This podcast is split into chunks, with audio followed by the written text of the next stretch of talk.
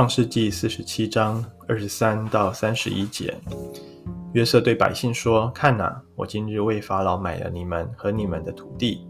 看，这些种子是给你们的，你们可以耕种土地。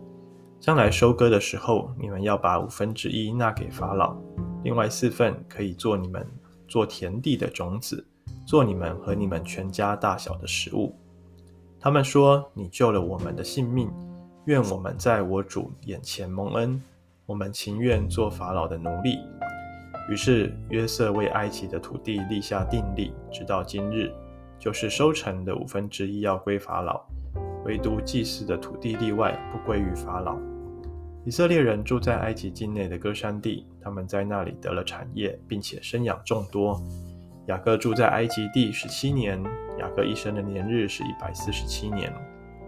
以色列的死期快到了，就叫了他儿子约瑟来，对他说：“我若在你眼前蒙恩，把你的手放在我大腿底下，以慈爱和诚实向我承诺，必不将我葬在埃及。我与我祖先同睡的时候，你要将我带出埃及，把我葬在他们所葬的地方。”约瑟说：“我必遵照你的吩咐去做。”雅各说：“你向我起誓吧。”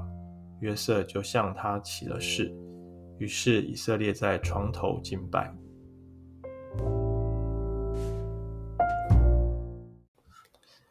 弟兄姐妹早安，今天我们看创世记四十七章二十三节到三十一节。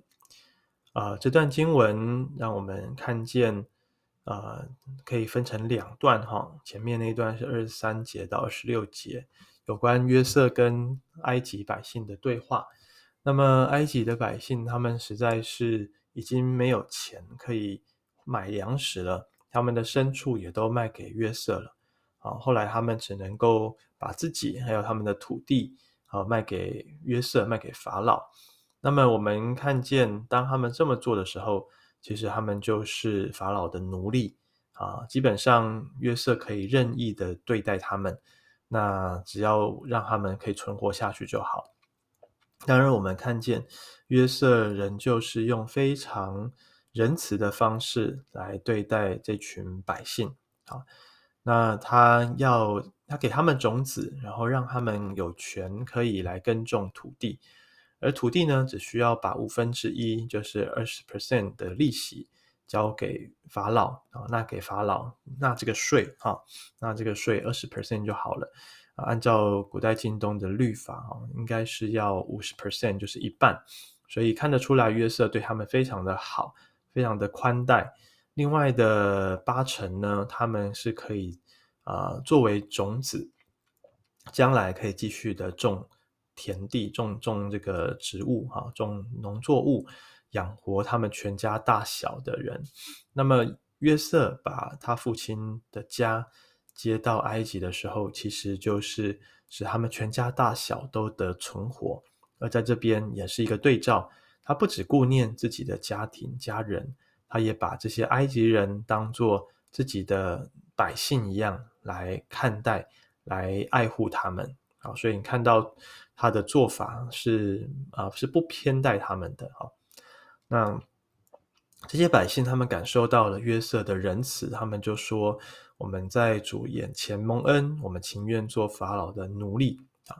那么，呃，我们也讲到约瑟，他不仅是在当时候，呃，有立下这样子的做法，他也为埃及的土地立下了定力啊。那么，呃，约瑟不只是照顾当时候的百姓，他也照顾了后来历世历代的埃及百姓，就是当他们遇到饥荒的时候，啊、他们可以这样子的做。啊，五分之一要归法老啊，他们不需要啊失去自己所有的产业跟财产啊。那我想，我就从这段经文里面去想到啊，约瑟他过往被哥哥们卖到埃及做奴隶，又做囚犯，其实他的遭遇是非常的凄惨的啊，也可以说他尝尽了人间的冷暖啊。他非常晓得这些百姓他们的心声，他们的痛苦之处。而约瑟他掌权啊，被提拔之后，也没有想到他不是反过来说要报复、要欺负这些埃及人啊、反而是他怜悯他们，他就像上帝在那个他呃在最辛苦的那几年时间，如何的不离不弃，恩待他，帮助他。他领受到了，他领受到那个福音，他领受到上帝对他的慈爱跟信实，他也用这样子的方式来对待埃及的百姓。可以说，约瑟他某个程度其实活出了上帝的生命来，他其实让埃及人去经历到这位仁慈的主啊，这是这位信实慈爱的主。是值得他们所投靠、所信靠的。愿我们今天也像约瑟一样，啊、是经历到在我们最困难的时刻，经历到上帝的陪伴，经历到上帝不离不弃的爱，而我们也愿意去用这样的方式对待身边的人。最后二十七节到三十一节，这里讲到啊、呃，以色列就是雅各。他在埃及地活了十七年，哈，这跟他原本的想象可能差很多，因为他原本说他见了约瑟，他就可以死了，哈，那时候是一百三十岁，但没有想到在埃及地，他被奉养，啊，他受到约瑟的供养，啊，又多了十七年的岁月。我想这十七年的岁月，他是带着非常多的感恩，然而他也没有因为在埃及待了这么久，他就忘记了。他是神的百姓，他是上帝所拣选的家族啊、是要进入到迦南地，要在那边生养众多，而不是在埃及地啊。因此，虽然后来以色列人在埃及待了四百三十年，可是以色列非常的晓得，他死要葬在麦比拉洞，就是跟亚伯拉罕、跟以撒他的祖父、他的父亲葬在一起。啊，那里才是上帝给他们的产业啊，因此特别的啊，要求约瑟要跟他发誓啊。那么他说要约瑟把手放在他大腿底下哈啊，大家还记得亚伯拉罕要替以撒娶媳妇的时候，也要求他的仆人把手放在他大腿底下。那这个原文哦，其实啊不是指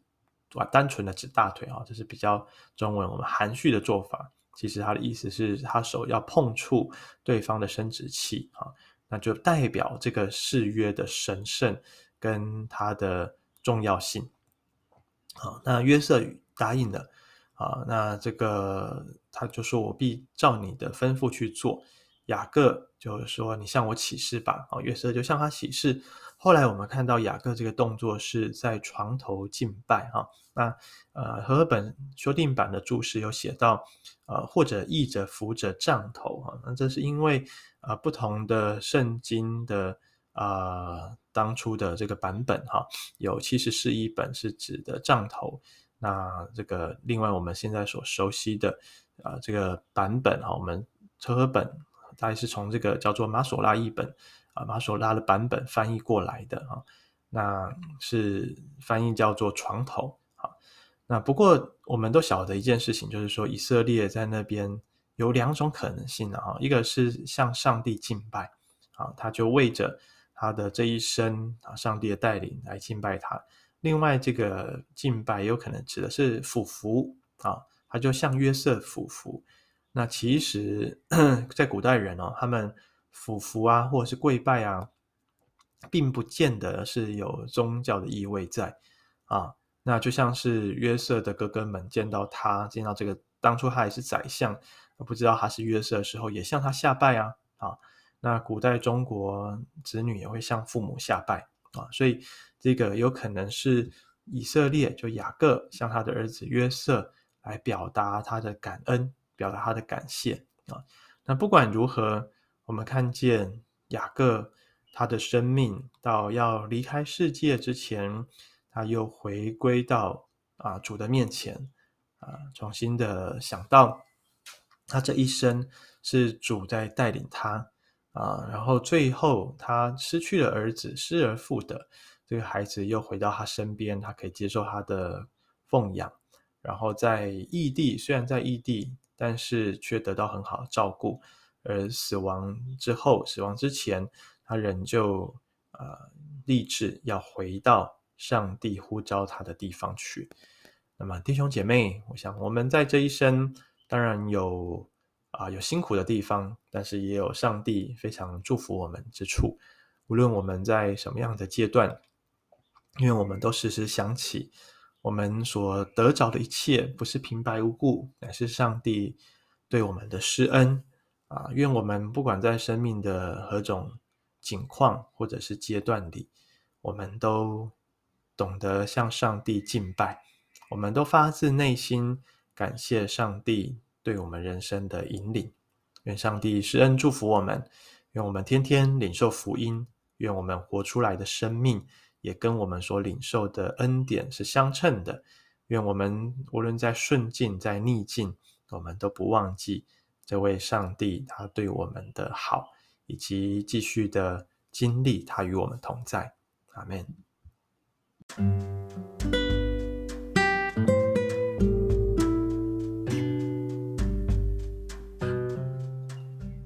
我们就一起来祷告，主是的。以色列他在临终之前，他在床头那边向主来敬拜。主，愿我们的生命不是等到最后一个时刻才来敬拜，而不是大难临头的时候才抱耶稣的脚，而是生命中的每一个时刻，我们都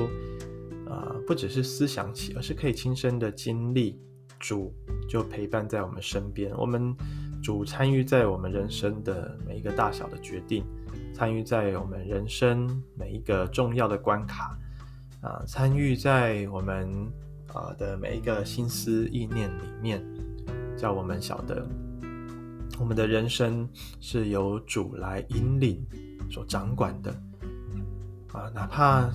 现今我们啊所遭遇的是又大又难的事情，但是想起。上帝曾经给我们的应许，对我们的好，